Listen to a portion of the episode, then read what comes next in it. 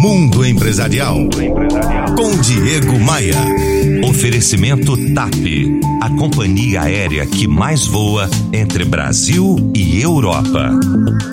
Em tempos competitivos, todos nós, consumidores, buscamos economizar, fazer boas escolhas financeiras e aderimos com muito mais força às promoções como um todo. É por isso que ações como Pague 1 e Leve 2 funcionam quase sempre. É por isso que os shoppings, no final de ano, ficam com enormes filas para trocar os cupons fiscais pelos cupons de sorteios de carros e viagens. Um dos principais legados de qualquer crise é ensinar a necessidade de inovar, de surpreender o cliente. Quem insiste em fazer o mais do mesmo fica no lugar comum, quando muito, da grande a micro. Todas as empresas precisam fazer coisas diferentes. Olha, eu vibrei quando eu vi um novo produto da companhia aérea TAP, que chama Portugal Stopover.